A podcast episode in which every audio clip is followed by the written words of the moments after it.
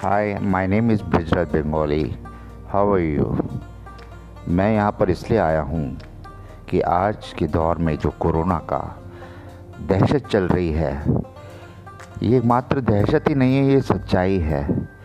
पूरी दुनिया में अगर आप देखें तो कितने लोगों की जान जा चुकी है। लेकिन भारत में इसके प्रति अभी सीरियसनेस नहीं आई है। लोग आज भी इसको मज़ाक में लेते हैं, इस पर कई वीडियो बनाते हैं। और जो गवर्नमेंट की गाइडलाइंस है, उसको फॉलो नहीं करते हैं। तो ये हमारे देश में एक भयानक स्थिति ले सकता है आने वाले कल में।